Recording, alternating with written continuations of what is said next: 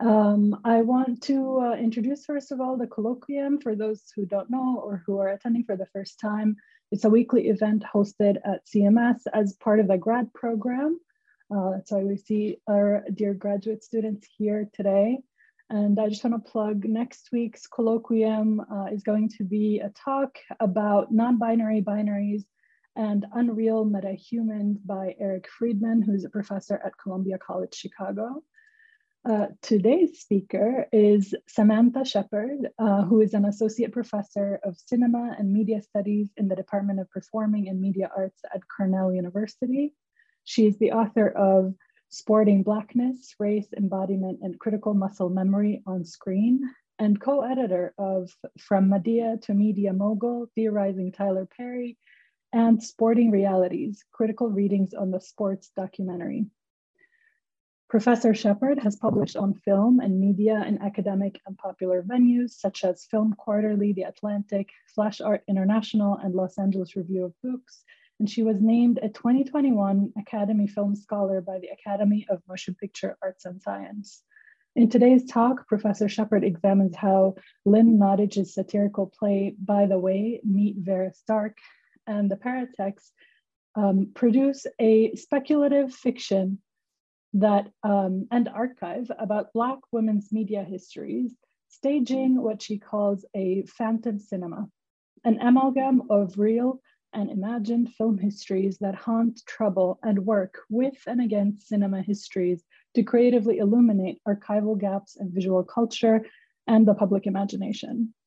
Uh, usually our talks go about 50 minutes and then we'll have about 30 minutes for Q&A. So I will see you for Q&A and now I pass the mic to Professor Sheppard.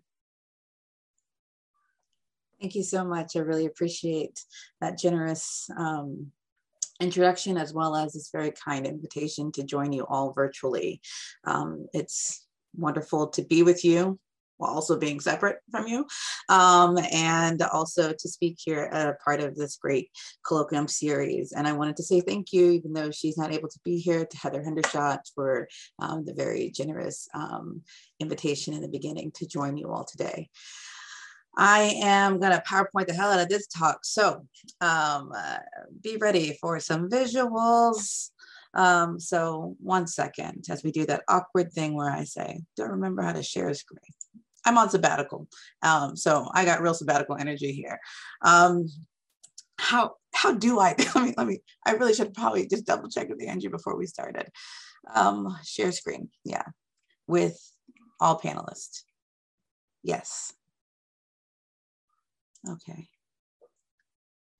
Okay, let's go to slideshow. Okay. Okay. So here we go.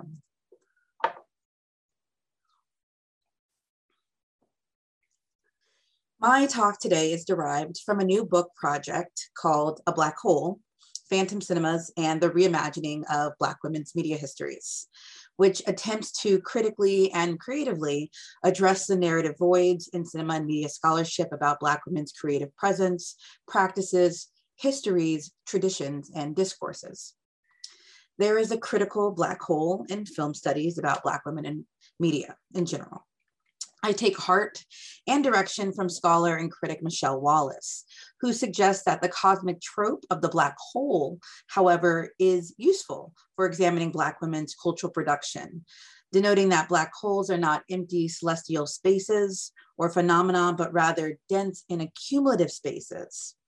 And Wallace explicitly states, quote, it is still difficult to apprehend Black feminist creativity as continuous and, and as a continuous and coherent discourse because of the failure to read the gaps, the location from which Black women do not speak as part of a whole, spelled W-H-O-L-E and H-O-L-E, end quote.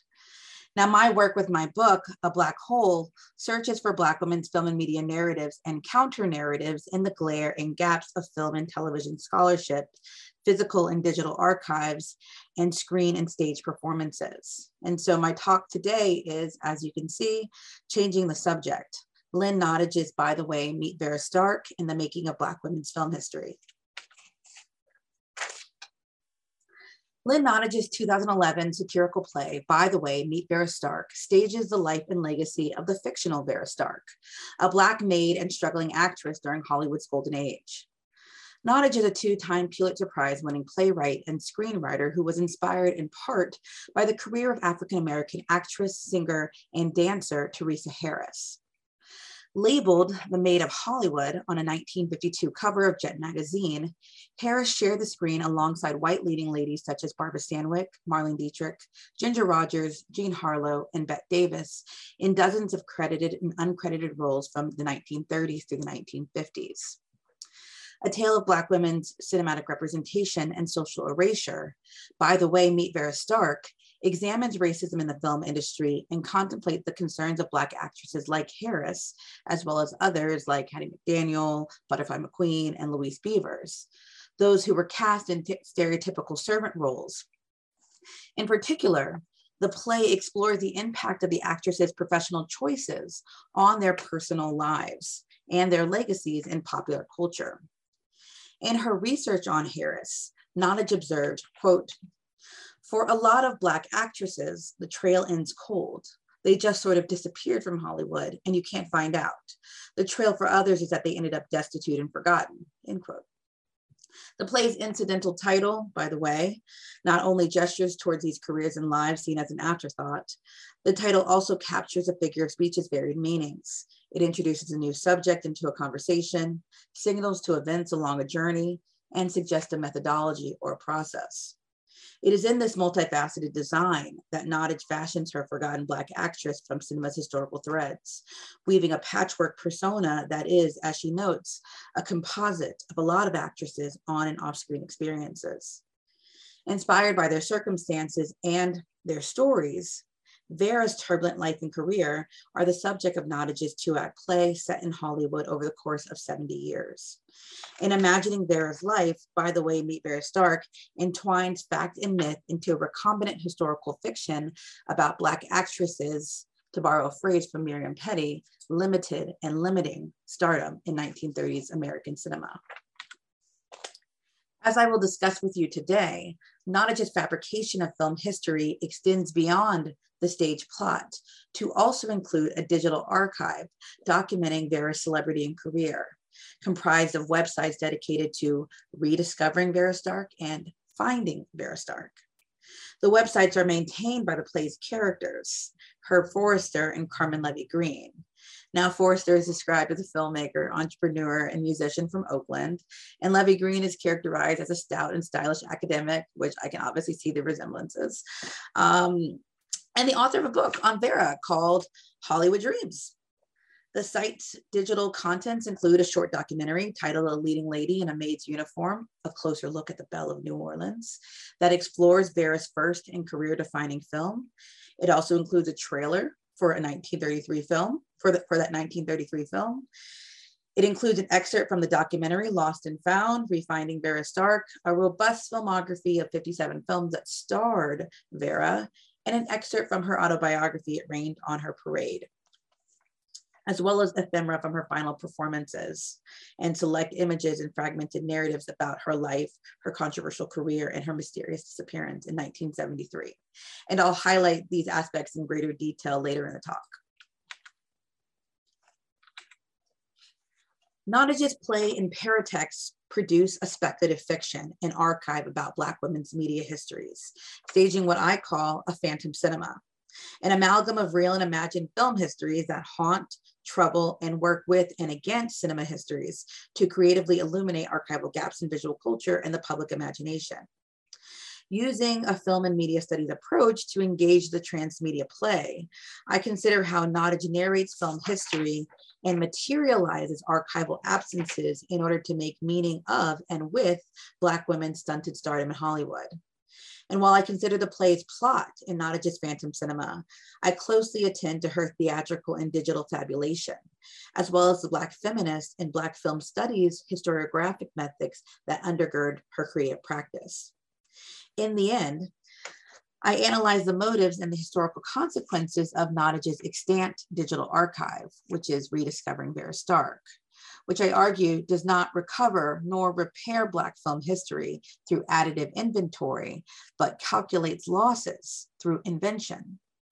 This website, Come Phantom Cinema, manifests an archival aberration that prompts consideration of lost material and immaterial evidence documenting major and minor Black figures subtracted from American cinema history and our popular memory. Also, these speculative digital artifacts offer phantasmic possibilities where Black women's contribution to film haunt both the erasure of cinema's past and the public imagination with what could have been and what never was as a counter narrative and shadow archive of Black women's film history, I argue that Nottage's intermedia play and transmedia paratext are a Black feminist film origination, an intervention that, in Terri Simone Francis's terms, quote, is responsive to the idea of Black women as both consumers and producers of cultural text. And at the center of this fastidious film history is the figure of Vera Stark, a creative commodity, bears extensive multimedia and intertextual star images given elusive form through the play's casting, obviously, but also the website's visual paratext. And so I want to put this character's intervention in conversation with apposite media texts, specifically Cheryl Dunye and Zoe Leonard's documentation of the fictional film, The Fictional Faith or Fae Richards in The Watermelon Woman from 1996, as well as the Fae Richards photo archive that was created alongside as well as Turner Classic Movies short video, Theresa Harris, A Forgotten and Overlooked Star from 2020.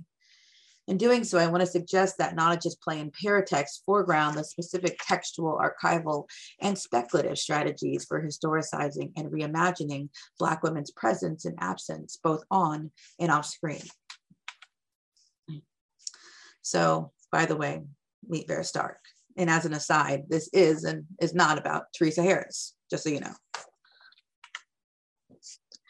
Lynn Nottage's By the Way, Meet Vera Stark premiered on May 9th, 2011 at Second Stage Theater in New York City with film and television star Sanaa Lathan, originating the eponymous role of a 28-year-old budding Black actress living in Hollywood in 1933.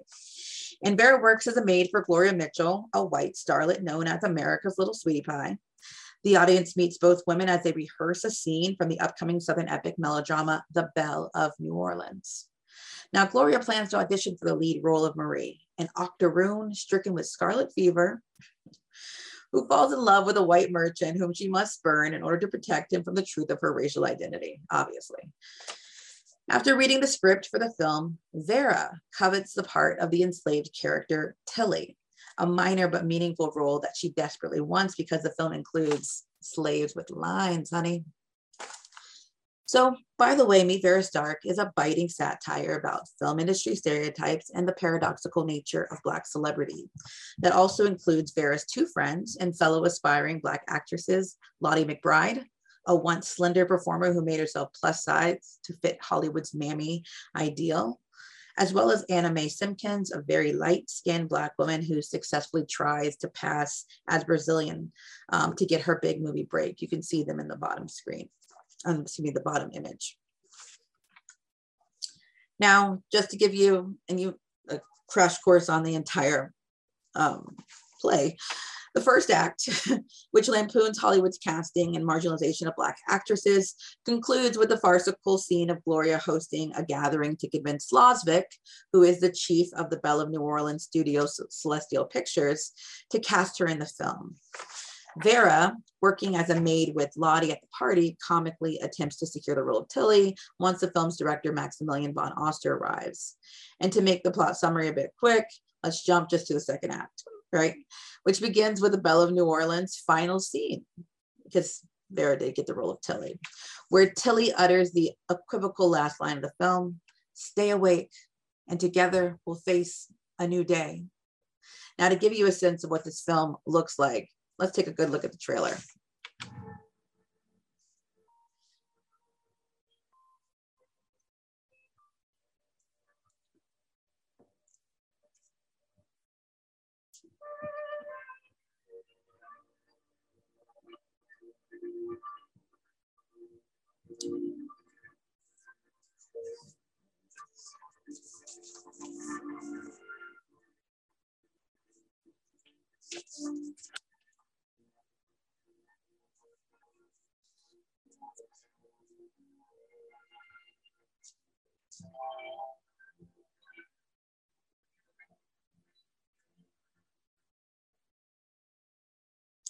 As the lights go up, the audience finds itself in 2003 Hollywood at the Academic Colloquium, rediscovering Vera Stark.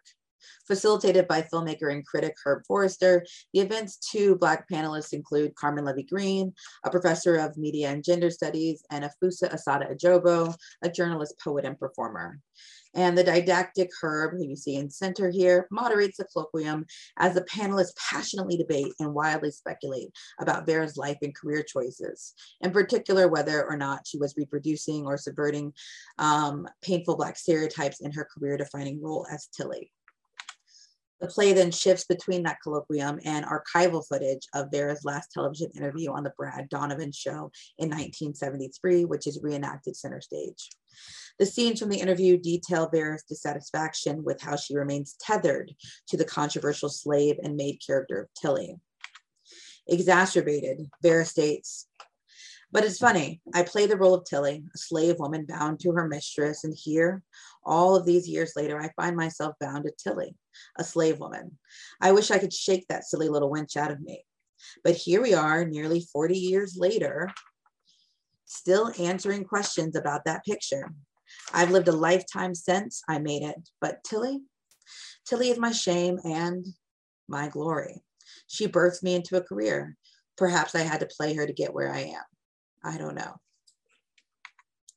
During the interview, Vera is surprised to find out Donovan's special guest is Gloria, who, unlike Vera, has had a long and celebrated career following her role as Marie in The Belle of New Orleans. And their strained and clipped exchange on the talk show underscores their complicated professional and personal relationship, leading the colloquium panelists to speculate whether they were employer or employee, cousins, or even possibly lovers.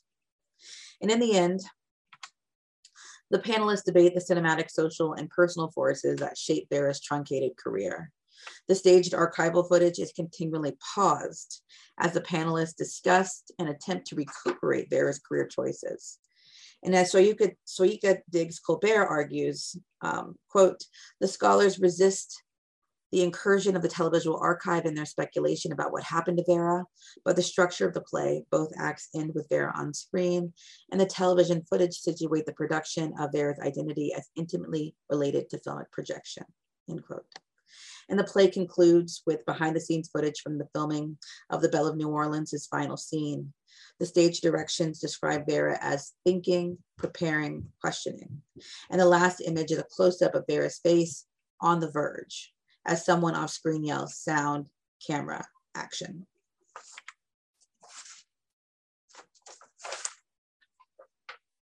Now, that plot summary, which may have seemed a little long-winded, but needed, um, is to get us to think about the concept of phantom cinemas, which can reconstruct, critique, revise, and create film historical imagination and practice.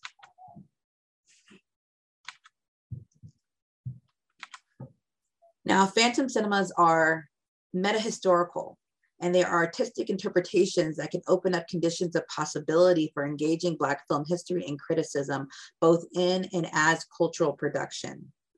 Phantom cinemas screened and staged call on and intervene in cinematic past, presents, and futures that have been lost, overlooked, disregarded, or forgotten. They evince and conjure evidence of Black women's presence, even as they are partial, incomplete, and unable to be empirically verified. In so doing, Phantom Cinemas reshape the depictions and imaginings of Black women specifically in American popular culture.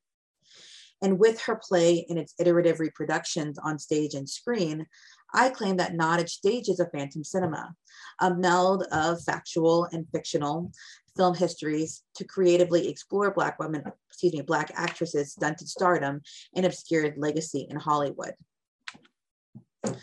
Nottage plots Black film histories into a satire about Black actresses starring in subservient roles popularized in the 1930s. Now, the play dramatizes this domestic guise. Vera works as a maid for Gloria and plays one opposite her in The Belle of New Orleans. This double act gestures towards Hollywood's hyper stereotyping, and Vera's meta experiences as a maid also correlates to the material realities of masses of Black women artists in America's Jim Crow era. While Hattie McDaniel famously quipped, I'd rather play a maid than be one. Hollywood's most successful Black movie actress of her time had, in fact, also been a maid in real life at one time. By positioning Vera as a real life and real life maid, Nottage situates her cinematic fantasia in a materialist critique of the servant slash served and race labor relations. Vera's dual roles, like McDaniel's as Mammy, are layered palimpsests upon which the contradictions and fictions of identity categories have been written and rewritten on screen and in American society. Vera as the real and movie made, disrupts singular readings of the iconicity of the servant image. Moreover, the play's general screwball tone captures the subversive ways that Black maids give lip, meaning biting criticism, sardonic stares, dismissive demeanor, or flippant wisecracks to their white female employers on and off screen that challenge Hollywood conventions, narrative strictures, and popular memory about these archetypes as the dutiful help. By the way, Meet Vera Stark's Hollywood Simulacra not only reconstructs how mainstream cinema marginalizes Black actresses, but it also debates the discourses surrounding their films and cinematic performances. During the comically verastic colloquium dedicated to Vera's iconic film, Herb rhetorically questions, excuse me, Herb rhetorically questions, quote, why are we still talking about it? in a manner that resonates similarly with other sentiments about controversial classics, including, say, Gone with the Wind. As historians Jacqueline Stewart, Miriam Petty, and others have demonstrated, Gone with the Wind is replete with racial stereotypes and racist tropes, and yet the film is also a valuable document of and testimony to Black performance during an era when substantial roles for Black talent were extremely rare in Hollywood films.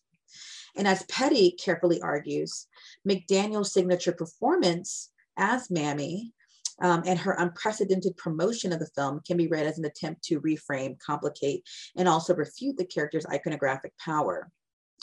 Nottage's play affirms these nuanced readings of Black actresses' performances in stereotypical roles, with the characters of Herb commenting that Vera is at once in the role of Tilly and commenting on it, even as he conceives that the images are still problematic and cannot be apologized away.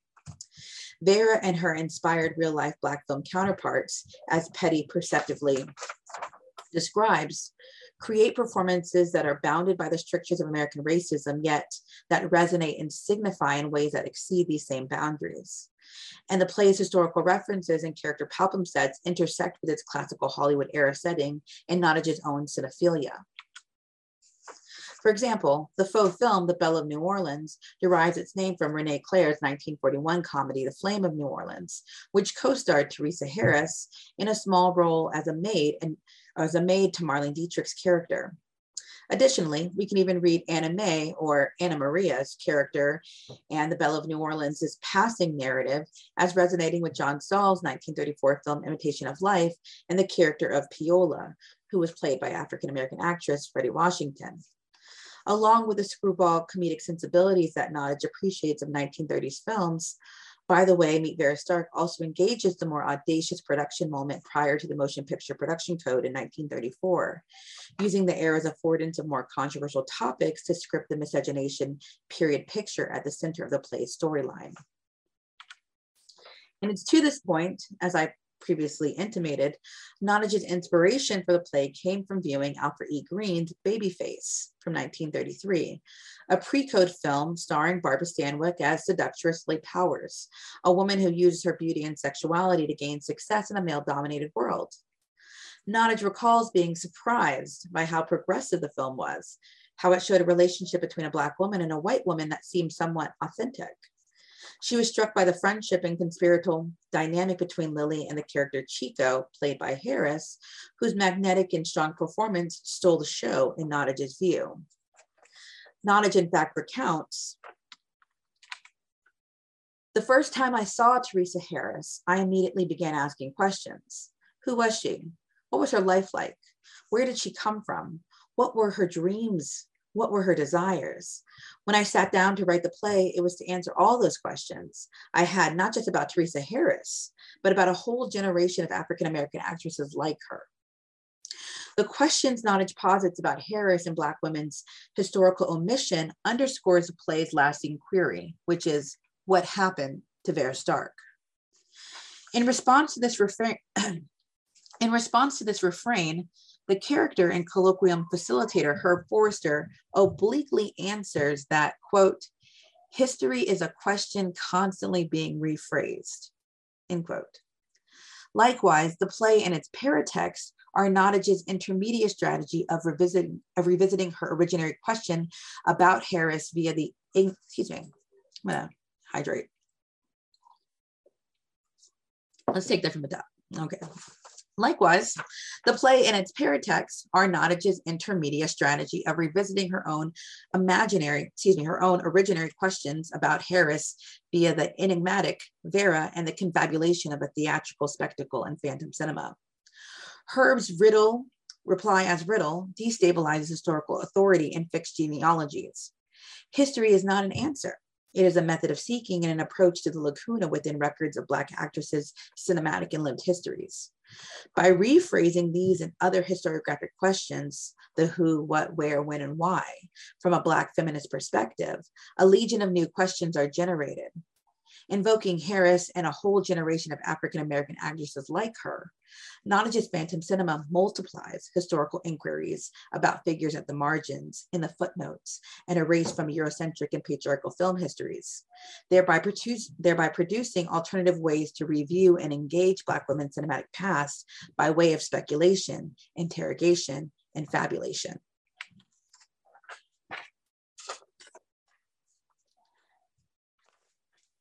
And by the way, meet Vera Stark. Nottage fabulates a Black film history and thusly transforms spectatorship into an intermedia and transmedia act of theatrical, cinematic, and archival reimagination. This process emerges from Nottage's desire to learn about Theresa Harris, yes, her life and career, but also finding scant material evidence of her life outside of her film roles.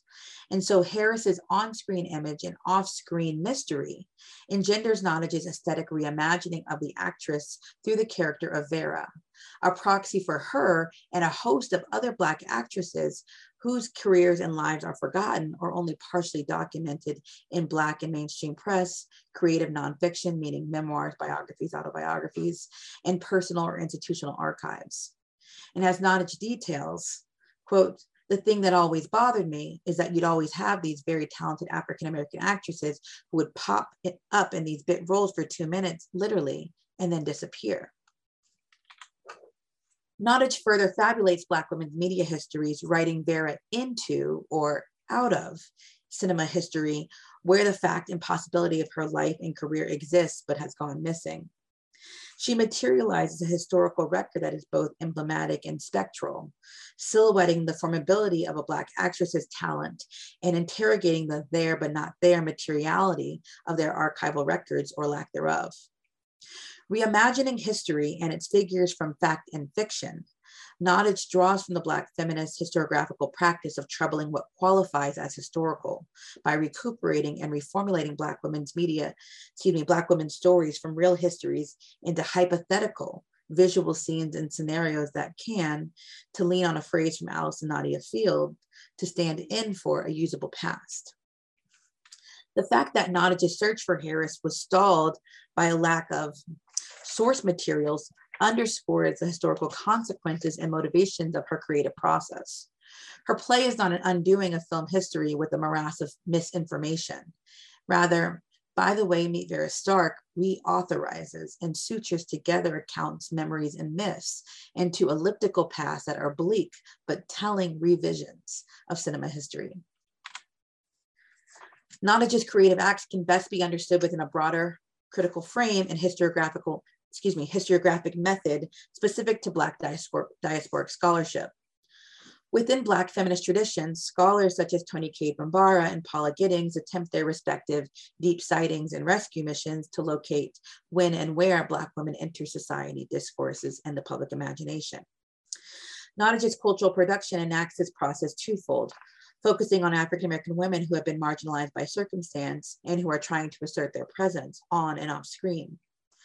And despite vastly different historical and methodological stakes, Nottage's work is in conversation with Saidiya Hartman's influential and rigorous advancement of speculative attempts to document captive, fugitive, and wayward Black women's lives via her practice of critical fabulation.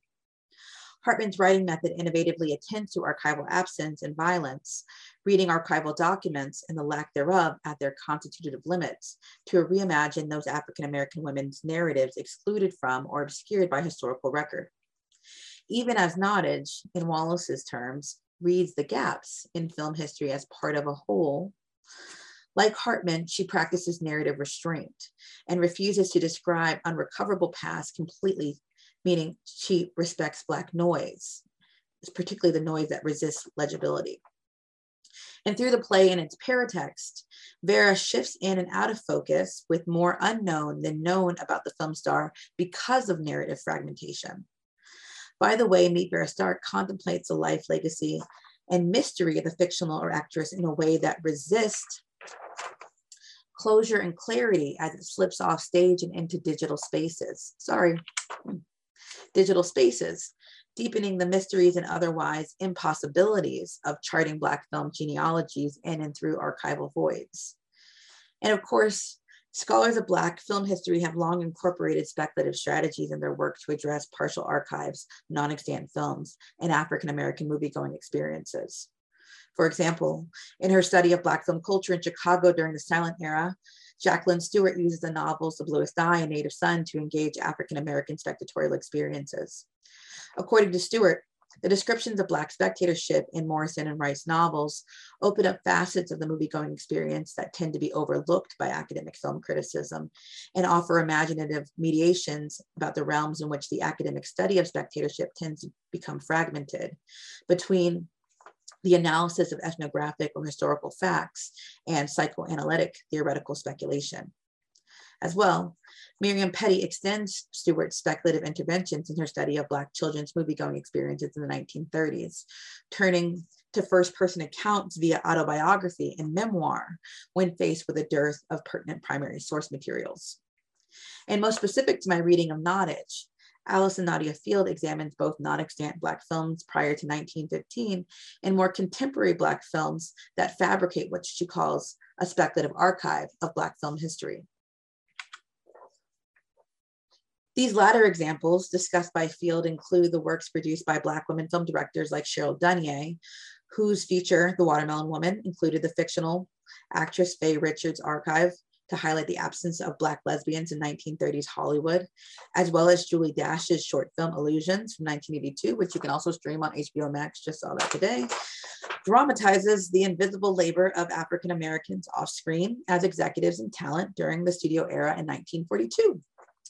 Field argues that both Dunye and Dash's films model speculative approaches to archival work through manufacturing historical images and ephemera that get at a set of concerns that are hidden in and by history.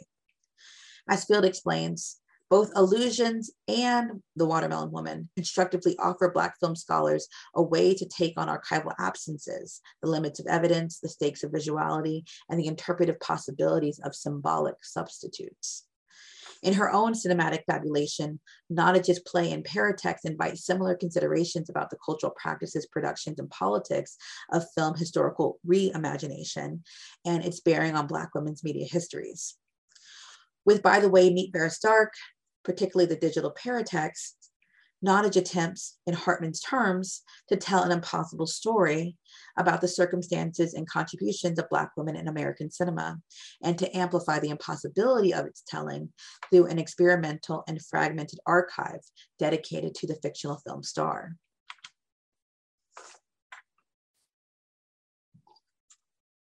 Now, this play is a transmedia production, as I've stated, that includes websites, the Finding Vera Finding Vera Stark, and Rediscovering Vera Stark. These digital archives are fictions of film history that replicate familiar lost and found archival narrative shaping, preservation practices, and popular reception of Black film history, which Jacqueline Stewart goes through um, in depth in her study of the Tyler, Texas Black Film Collection. Now, with Nottage's play, the media paratexts include nonlinear visual materials and recollective histories that resemble the objects and data, as well as the authoritative form and artifice of many archives, special collections, and digital humanities initiatives.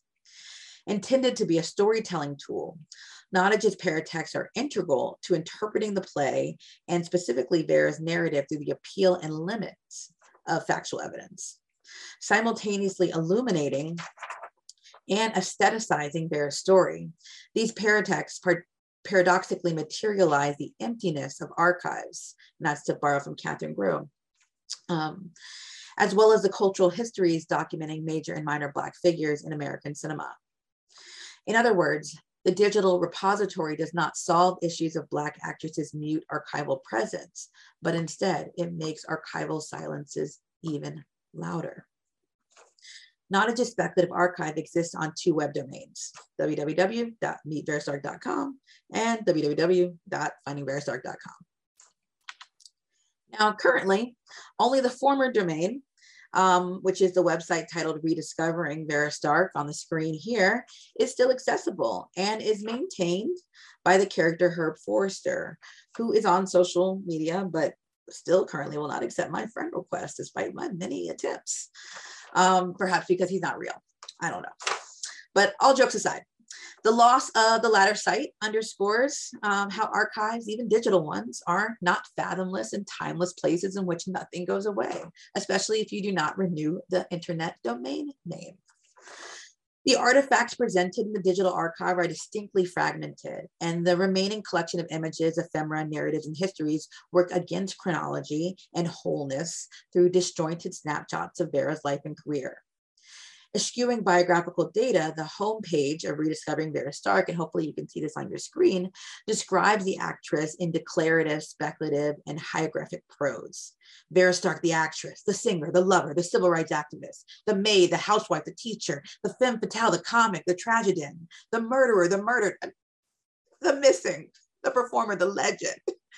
She wore a cascade of faces, it says.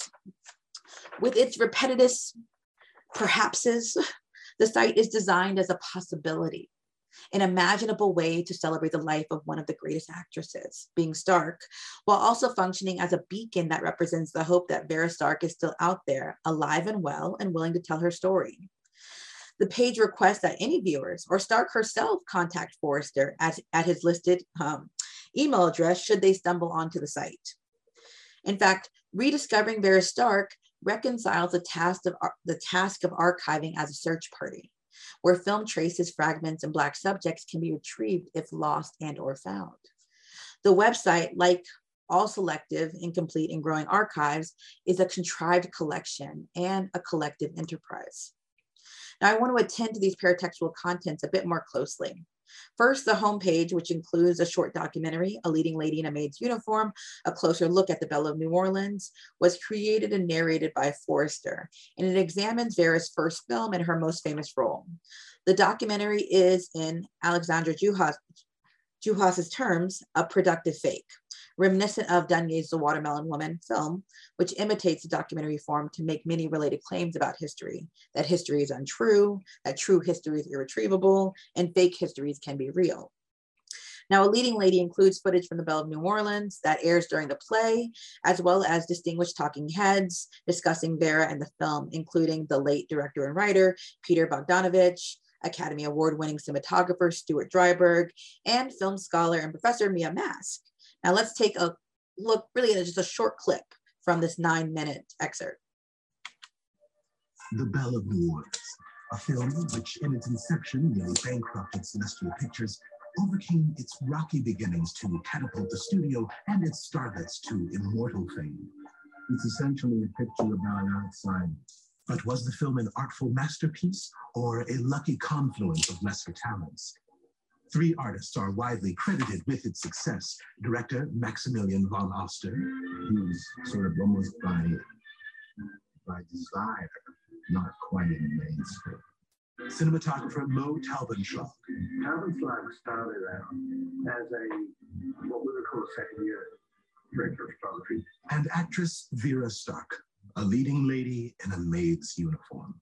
In the early days of American cinema, Black actors weren't even cast in films. You'd often have white actors in blackface. And so a film like Birth of a Nation comes to mind, or even some of the early versions of Uncle Tom's Cabin. It was no accident that The Belle of New Orleans was produced on the cusp of the implementation of the Hays Production Code, which enforced certain traditional moral standards on the movies, such as banning extramarital sex and miscegenation. the mixing of the races on screen. That my blood isn't pure, that it carries a drop of shame and misery. I'm an octoroon, Cecile. The whole idea of miscegenation and uh, the fact that uh, the leading character having black blood, uh, that, that was not something that Code dealt with afterward. The fact that the black and white characters mingle with a quite modern sense of familiarity and ease, again, would have been found unacceptable. Many scholars point to this film as the straw that broke the camel's back and got the code put into place.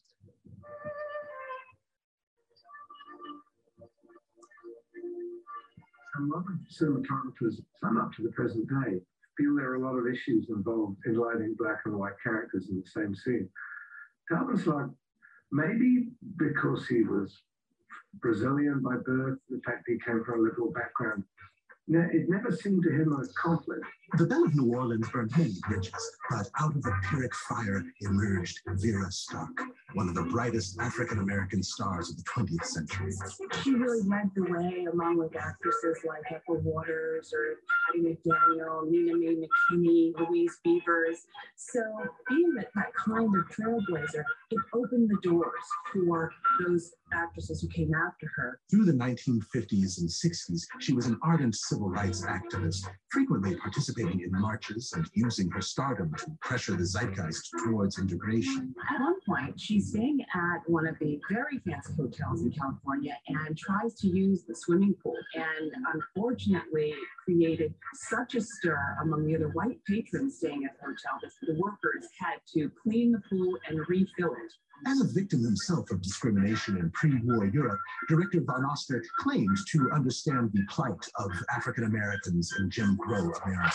He was oppressed in Russia, of course, and being Jewish, he felt the oppression from birth, so to speak.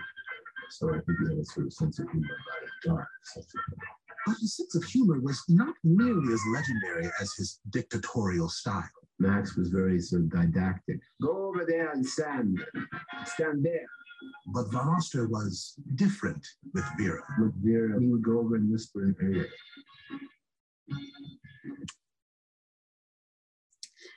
So, in this absolutely insane, historically insane, um, but yet convincing parody, Vera is a cipher who shapeshifts through media, through the media displayed, interviewee recollection, and scholarly framing and reframing. This website also includes navigation links that are dedicated to different aspects of Vera's life and her career. We've got a detailed filmography. Um, we've also got which includes 57 films from 1933 to 1966. She's sometimes credited and uncredited. There is a link to Vera's autobiography, It Rained on My Parade, that contains excerpts of two disjointed passages that connects to characters in the play. There's links to Vera in Vegas, which includes um, ephemera from her two-week performance in Folies um, Bergère at the Hotel Tropicana in Las Vegas, which is very reminiscent of Josephine Baker's career turns. And the review's program features information about the production and an image of showgirls, including Vera dancing on stage. The photo, of course, doesn't tell us which one is Vera exactly. And elsewhere, it is explained that Vera inexplicably stripped naked during her final performance and was arrested for public indecency. The site also includes an image gallery, including a cover of a Danish magazine featuring an image of a Black woman, which we're to assume is Vera, um, a photo of a cast, um, the cast of Loomis and Larry, in which Vera starred. Again, very unclear if she's even in the picture, and a photo of Vera's star on the Hollywood Walk of Fame.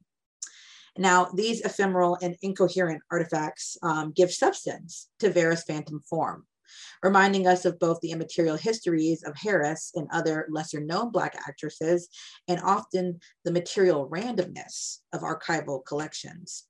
In fact, the digital hodgepodge undergirds the material's veracity and import. It's the fact that it is so random that makes everything so important, demonstrating how sparse, stochastic, and significant archives of Black film figures are in general. And finally, the link that underscores the play's animating question, What Happened to Vera, chronicles the mystery and legend of Vera following her 1973 disappearance.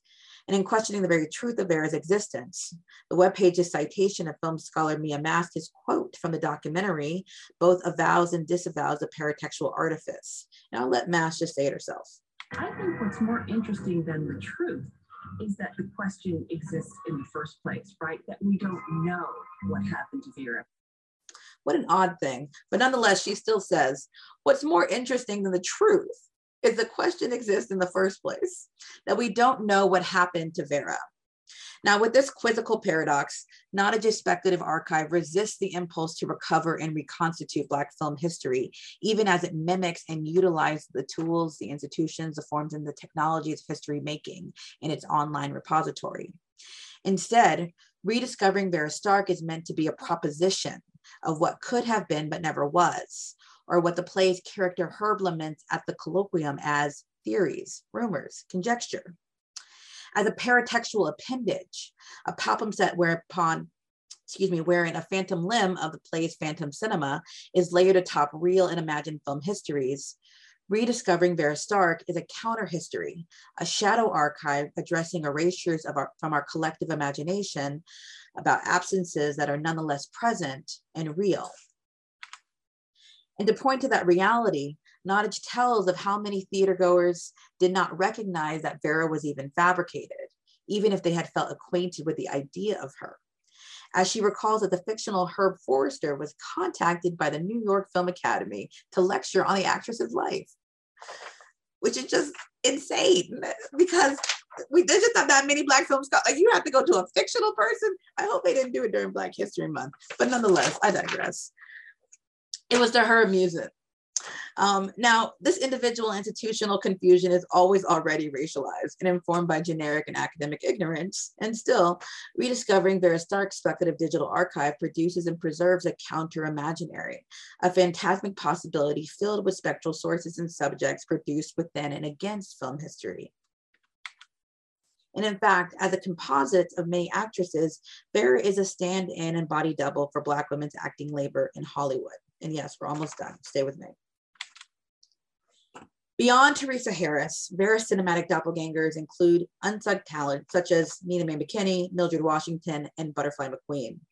And as film critic Manohla Dargis writes, Vera also represents the other women in women's pictures, the black cooks, nurses, and maids, maids who, breaking out of the margins, if only a little, joked with Mae West, fretted with Claudette Colbert, and stood by white woman after white woman.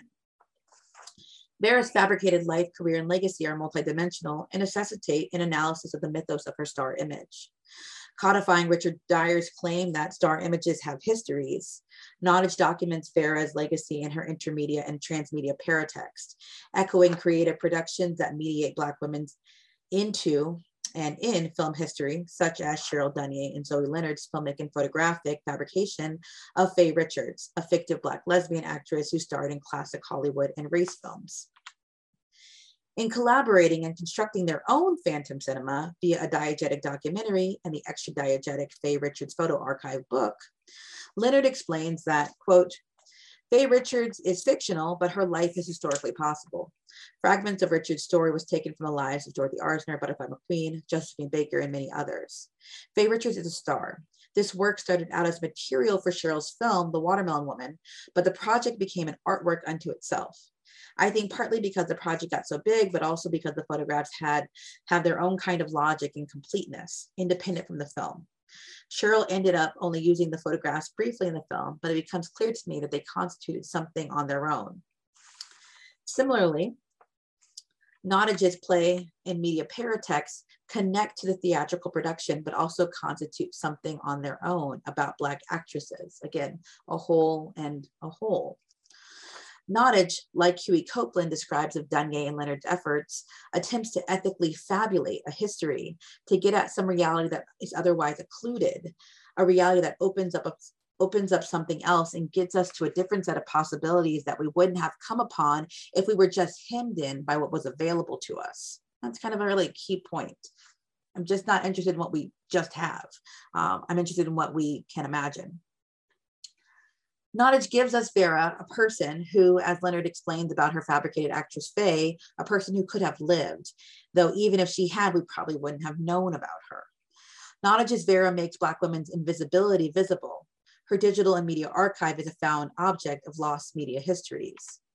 And this makes sense because another media work Nottage created was a video titled Lost and Found, a documentary said to be produced by the play's character Carmen Levy Green and it contains speculative, tragic, and celebratory impulses to capture the legacy of Vera. And these impulses are not just examples of Nottage's creative fiction, but are endemic in popular historic interventions about marginalized Black actresses. Evidenced most relevantly in Turner Classic Movies, Theresa Harris, a forgotten and overlooked star, about Vera's real life inspiration. Now, this three minute video includes footage of Harris from a range of films, along with the epigraph, you may have seen her face, but you, but don't know her name. I'm just gonna play it for like two seconds.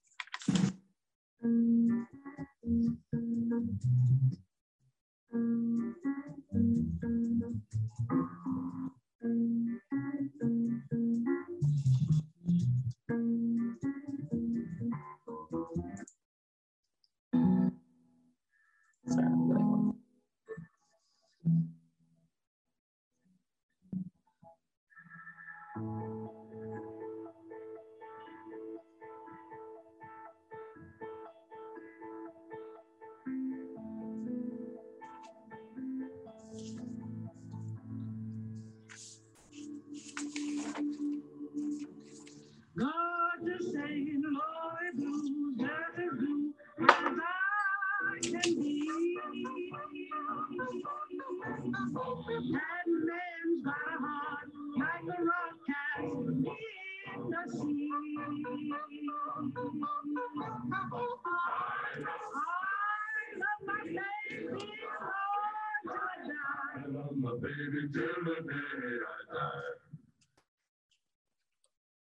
So as you saw, um, and it's not a very long video, it's only three minutes. Um, the video spot online is an overt nod to Nottage, but this acknowledgement only serves to overlay how differently TCM and the playwright render the influence and impact of their respective lost and found or forgotten and overlooked actresses, actress.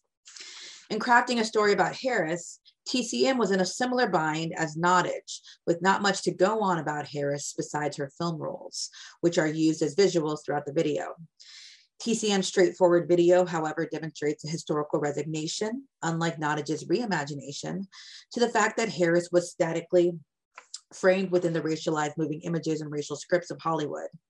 TCM's brand of film history, which I now feel responsible for, much like the scholarship on Black actresses, finds its forgotten and overlooked star through her filmography the fixed moving images that show talent but no parts for Harris, despite her scene stealing in studio pictures and star turning abilities in race films.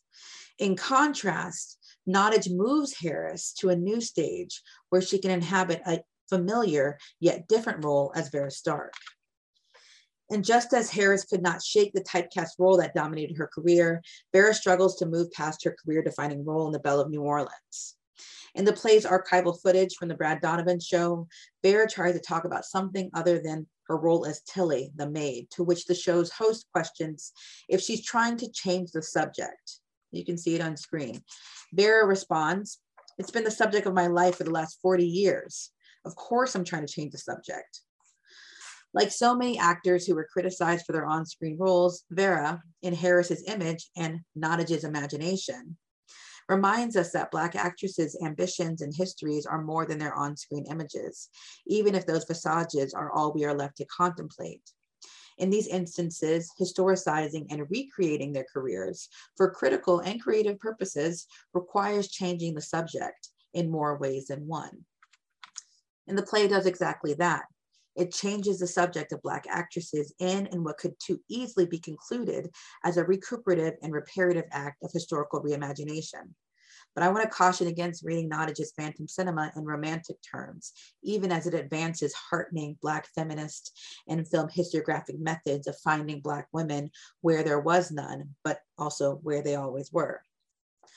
Phantom cinemas are meant to be disquieting, and Nottage's stage play is a ghost story, and her digital media paratexts are an archival apparition that collectively trouble our vision of film history more than it clarifies it.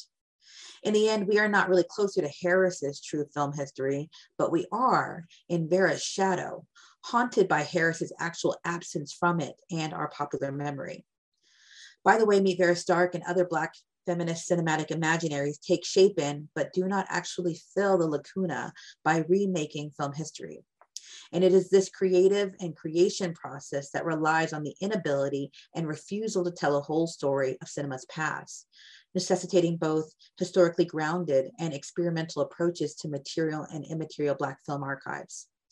In tandem, these inventive and resourceful efforts reinforce the historiographic method suggested by the play's character Herb Forrester on his website, Rediscovering Vera Stark.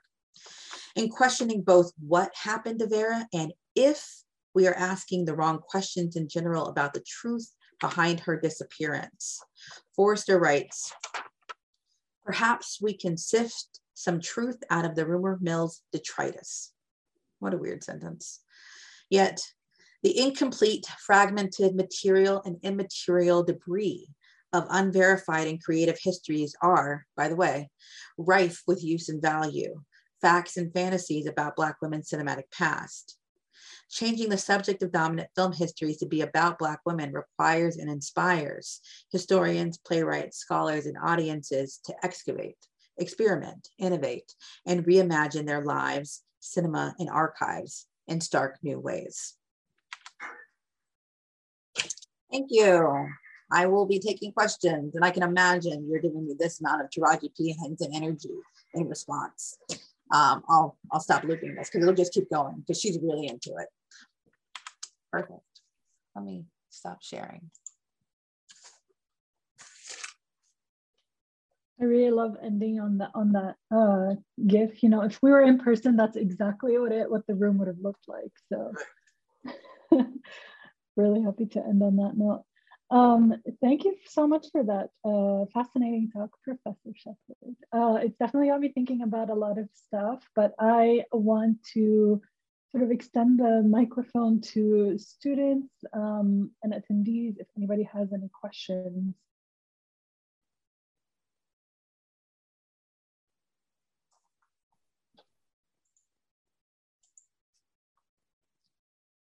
Go ahead, Amber. Hi, Samantha. Thank you so much for your wonderful talk. I have a question actually about your research and how you move from what I understand that you were researching on sports and blackness and how you move or why did you decide to move to cinema, uh, women and blackness? It's a, it's a great question. I mean, I think it's kind of important to to reframe that. So my training is in cinema and media studies. So I'm I'm not a sports studies scholar. I am a person who is interested in in media, um, and um, sports films is very um, under theorized, um, and particularly I'm interested in um, in blackness. So that's that's the the larger umbrella frame of all of my work. And so it manifests in in sports films um in one way. And then as i was reapproaching and, and granted I, I have to now because I talk about sports all the time, and so a, a, healthy ambivalence has has created a problem. But um, but now that has sort of shifted because I'm trying to think about sort of questions that animated, interestingly enough, the, a chapter in the sports film book um, about Black women sports films and their bodies started off with Mich- an engagement with Michelle Wallace's idea of a black hole. And I thought this is really something. She's like, there are no sports films, etc. Like, there's no his like, you know, we've got to read the gaps. And I was like, that could describe really a lot of things because um, that's what it's not even meant to be describing these films. Um, and so it's it's a fun and now great connection I get to make, which is if you look at that chapter, you use that's the opening, really, the opening idea. It becomes the little literal book title of this work that is much more invested in questions of Black women's media history, a question of archive, um, um, like many folks taking a speculative turn, um, and and also trying to engage with disrupting the idea of having to recreate chronologies um, to get at genealogies. And I think that's that's something that this work is trying to do. So thank, thank you. you. Yeah, yeah, thank you. Also, like, you know, you all are interested in a lot of things. Your dissertation's one thing, but you get tired of that. You have a lot of things you want to talk about.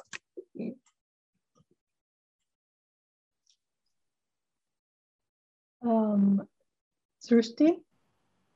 Hi, thank you for being here and for that lovely talk. Really appreciate it. Um, my question is actually about how you create boundaries in the process of like viewing some of this work that can possibly be traumatizing or cause distress within you as a person. It's something that I think in dealing with really complex histories and film history being so inherently racist, like how do you take care of yourself essentially? Because I think we don't talk about that enough in academia. That's such a really good question. I will say I also going to gravitate to things that I like. But despite the fact that I also don't really care for this play, I don't I did not find it to be that enjoyable to watch. Um, but I gravitate to things that I also find much more interesting. Um, in fact, the sports film stuff taught me because all of those are just like stories of racism. Like they become overcome, like you you score the winning basket and like racism is solved, but like you were first like you know beat down by oppression. Um, so, um, which is to I really try to pick objects that I'm that bring me joy and to some degree. I really like talking about these these paratexts. I sort of came across I I saw this play on a date and I was like, it was okay, you know, it's good for what it was, but it wasn't all that. I mean, I didn't marry that man, so it's fine. Um, but like, so I saw the play, I was like, it was okay. But then I was, I was like, ah, I really want. I started writing about something else. I wrote about Leslie Harris's um, attempt to fund her second film via Kickstarter, and how it failed. And I was like, there's something here about all of these Black women ideas that I'm just like trying to navigate. And then when I came back to this, I said, oh, there's an entire website full of full of fake histories. I I am so invested here. So that's a so it's it's not answering partially your question, which is that I kind of just pick things that I find really really joyful. Um, um, but also I I think in reading all the other stuff that I find less like all of these great black feminists, so many of them have passed away from the academy will like literally try to kill you. Um, so also trying to honor that like all of this great knowledge exists like all of like we have to write these stories um, and so i am in a very very very good group of people who are very edifying to the work that i do um, and i also it is my month. It is I guess through my thumb. I just don't like dealing white nonsense when I don't have to, and uh, I um and oh I do I now have I basically can't watch any dramas. I live a light comedy life. Thank you, Abbott Element. Like I basically cannot engage with like I get that I think you may have seen it, but like this is my face because you know Zoom, um, and I work at an institution, so like I'm happy to be here. No, no, no, I'm fine. Um, but at the end of the day, I, I basically have to overly temper in in in in, in joy um, to to function as a human in this world. Which means that I just wish you all love and, and, and joy and good comedy and seven seasons in a movie. I love. I wish that was a hard function. I would have oh. just. Don't worry, I can figure it out of this world. It's great. I love it. this is awesome. Yeah, I was looking for the heart reaction too.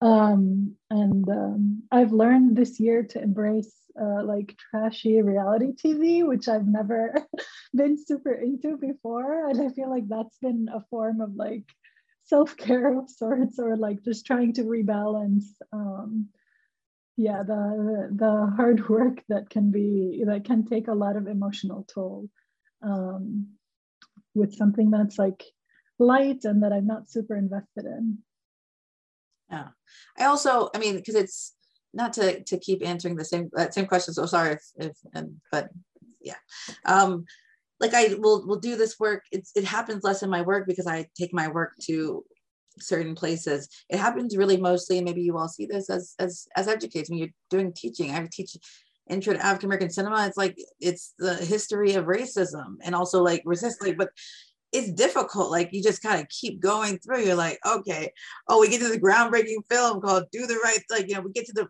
uh, Raisin in the Sun. It's just, I'm, I'm, like, that really isn't a happy story. Like Lorraine did a thing, but it is not that kind of, you know, it's, we go it's just like the 20s the 30s we're just talking about all of this stuff that's happening in the world so it's really telling them to to to feel their feelings but also to like laugh like just really if something is funny that is absolutely just to to to fill it with yeah with laughter but i find teaching to be the most because you got to show the stuff but it's really really it can be really really harmful um sense of self Hi. Questions, Emily? Thank you. Dr. Sheppard, thank you so much for joining us and sharing your work with us. Um, my question is just if you can share a little bit about what future work you're thinking of or already working on, um, and whether it continues along some of these same lines or themes. Perfect.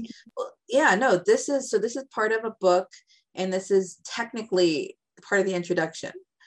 I know it's just it became so it's like a huge ass introduction that is trying to explain Phantom Cinemas through this example, and then it goes in nine different or maybe six chapter directions. Um, so, like I said, I'm interested in doing a, um, a history of women of the um, of reimagining women's media histories by re-engaging Black women's media histories, but but not in a chronology. Like there'll be no, and this person came first, and this person came first, and next. Um, but I'm while still attending to like peer review and needing a chapter that kind of does the work of in search of our, you know, of our mother cinemas kind of situation. Um, so that's just like a, this is a big book project. This is part of the Academy. This is the project that I pitched for them. Um, um, so I'll have to finish that sometime. Um, and I plan on it technically. I will finish, I, parts of it are written like this, like part of the intro and the part on Leslie Harris, like a whole section on um, um, speculative archives that are all digital. So what do we do with the Kickstarters and the Indiegogos and like where they have like fully conceptualized idea? What do we do with the spec script? What do we do with all of these? Like it's the idea that like, oh, there are no black women media. We've got, it was like, we have been like creating stuff. It's just like, it's not out there, but it's out there. It has been, it's been narrativized in different, smaller and imagined in, in, in a range of ways. So I want to account for that.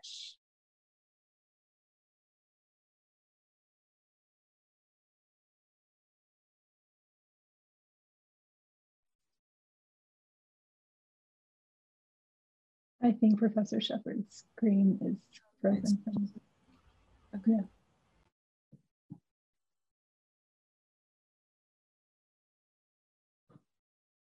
Let's give her a moment. Um, but in the meantime, oh, you're back.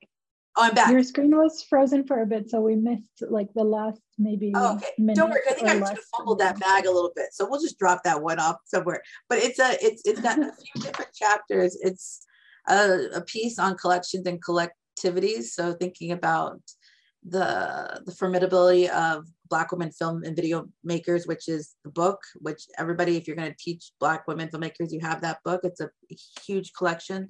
Um, and things like the collectivities of like the New Negroes Film Society that exists. Like, what are the connections between these? And technically, despite my general ambivalence about sports, I am contractually obligated, unfortunately, to write a book on called The Basketball Film, A Cultural and Transmedia History, which is was due last year so I'm working on that. soon, do soon. Um, the version of this talk will be in feminist media histories. Um, and uh, yeah, I'm and I I just I had just yeah, and I'm yeah, I'm just doing, you know how you all just do like little random things like a chapter on documentary films and so how you got roped into that it just you get after a while you first think will i have opportunities? And you say i don't want any more opportunities. Make me like let's let's stop. Because i'm booked to 2023 and the future is the future is bleak um, in terms of i just want to not i don't know if it's still recording. I do want to work but i also want to break so so I'm working on two books, a book on basketball and this um, women's media histories book. um, and teaching and trying to figure out all the fun things that we want our life and legacy to be and develop new courses and um, and be in conversation and support younger scholars, which is a great way for me to right now do a little um, plug for JCMS. If any of you all are ever interested in publishing in the Journal of Cinema and Media Studies, we have a great publishing initiative. So please feel free to also reach out to me and check out the website at www. Put it in Google. There's enough key terms. You got it. Uh, and you said your own sabbatical. So I see you have a very relaxing sabbatical planned.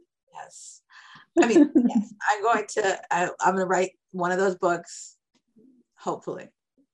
I'm, Is the I'm, basketball book basketball focusing book. on women, uh, on Black women in basketball specifically, or? No, just the basketball film as a, film and media as a genre. So the his, the relationship okay. between the history of the sport and the media around the sport. So I mean, honestly, that sounds really cool. It's it. Uh, yes, I mean, I got yeah. It'll be it'll be something. It'll it's gonna come together. I. It seemed like a good idea a couple years ago, and now here I am. Um, so, but it, but it'll be fun because there's a great series. It's part of a screening and sports series, and there's a book on the boxing film and a book on the baseball films, and it does a really great job of building out the different changes that happen in terms of technologies, culture, and the sport itself, and how that shifts our understanding of of the media that's created, but also our understanding of the sport itself. And as a person who didn't even make JV basketball, I feel well suited to get in there and do that. Um, okay, we have time for a couple or maybe even a few more questions.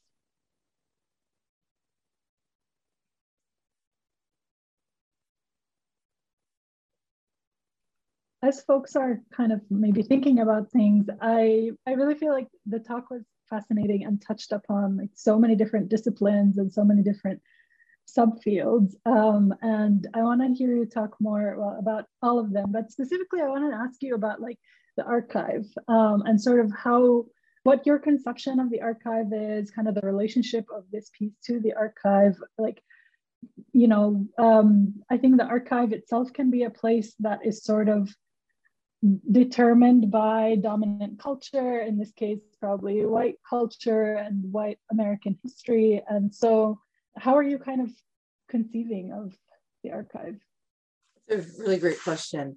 I mean, part of this has been um, a, trying to engage with what I even mean by the term. So, like, you know, you go back and you read your Archive Fever, and you also read your Dust by, you know, Carol Steedman. And I was actually reading this different book by Jenny Sharpe called Immaterial Archives um, about African diaspora poet- poetics, which I felt was the most that I that I really felt was what I was trying to get at, um, which is, of course, it's for some people, it is a physical space, it's a special collection that has particular policies. But I think um, in reading Steedman and then also reading Sharpe um, is, is really trying to think about the way in which um, the way in which it's it's really this sort of contrived collective space um, and the things themselves are also highly constructed for us as both meaningful and also as, as material, um, which is why I really was interested in the idea of fabricating digital material proof, especially in the digital age of needing this kind of evidence.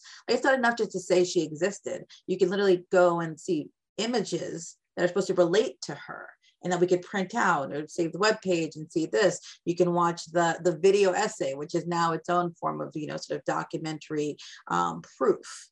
Um, and so for me, thinking about the archive, particularly when it comes to Black film figures, is like is to play with the critique that I think has, was best done. And, and Cheryl Dunye is the Watermelon Woman when they go visit the Clit archive and they're like, "Where is Black lesbians?" And she's like, "Oh well, we have some photos over here in a box on the side." Like it's where where we see these these histories are so not memorialized so if I take that as the conceit, not saying that I don't think that archival practices are, are key. I'm in love with Jacqueline Stewart's work. I'm in love with Miriam Petty's work. I'm in love with Allyson Nadia Field's work. I'm in love with a lot of the um, folks coming up who are doing really strong archival work. Like, oh my God, Haley, what is your last name right now? It's not coming to me. But um, um, who's at Iowa, people who are going and, and doing all this archival work. I am with you in spirit part time. Um, just can't, be inside a building for too long. Um, and I say that because I think that there's so much important, but if I am just concerned by what exists for people who were not meant to exist, like not meant to really be manifested, then I think I it's it's it's not the work of of black feminist practice, which is about producing the forms of power that will bring you freedom so that means sometimes also fabricating those things, fabricating material histories. What if I take the assumption that she was there? What if I say Vera is Harris, but not obviously not Harris? The things we know about Harris can be summed in um, what we find really in the Black press um, about her talking about her relationship to an industry that we already understand to be racist and to be sexist. So is that the most meaningful part of her when we don't mind getting 95 different versions of what was Marilyn Monroe's inner thought of what did she have on a biscuit? Like I want to just imagine she didn't eat biscuits right? Like, what if we just took that as the, I find that to be useful. Um, so our archive itself is also something that we, that we must, we must make. And therefore it highlights all these issues that we have of the archive. And then when it gets to digital humanities initiative, initiatives, which is all about, we must digitize, we must digitize, we must preserve. Um, what does it mean to preserve a reimagination? Um, what does it mean to need to hold on to this? I finally checked the domain name for this website is good for five more years. But nonetheless, I was, you know, copy, paste, save, save, save. Let me create these screen grabs because Lord knows when this book will be done. Um, but because it it can be gone. But this existed. This entire fabrication existed. So Vera Stark, the actress, the legend, the comedian, the murder, the murderess, was real in a way. And I think that's really important when we think about digital archives more so than um, physical space archives. Um, and I think it's important when we think about immaterial archive, which is that she materializes a kind of immateriality. Like I can print this out, but I'm never going to hold that paper because it's not real anyways. Um, so what does that mean um, about our understanding of the past, which is that like it's gone, baby. It's, it's here, but it's gone. Like, but it's also present. So I'm I'm really interested in the play between those things. And um, yeah, but I'm definitely interested in fabulation and all the things that we can take from Hartman while also realizing that Hartman has a very different ethical and historical project at stake. Very different claims we're, we're making, but we're but we're all invested in the work that Hartman is inspired by, which is Bambara and Giddings and all the people who have gone back and said, where do we exist? Where did we exist? And how do we amplify that existence?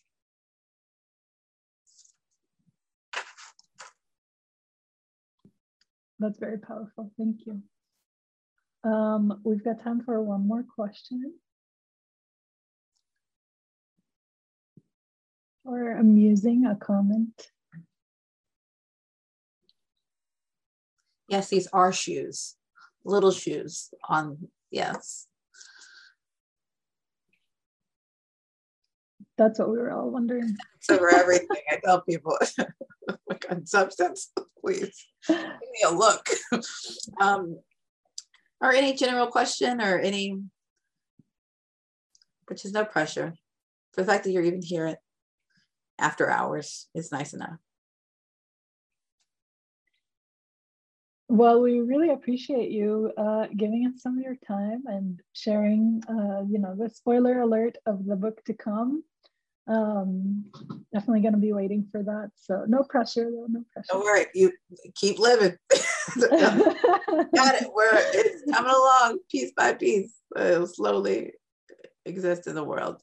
Um yeah but all right well if there aren't any more questions then join me in a in a virtual thank you to professor Sheppard. Thank you. Thank you all. Thank you for attending. Thank you um, for your questions. And I hope everyone is, is, is finding sustained um, and at the very least sufficient joy um, during these very, very, very difficult times.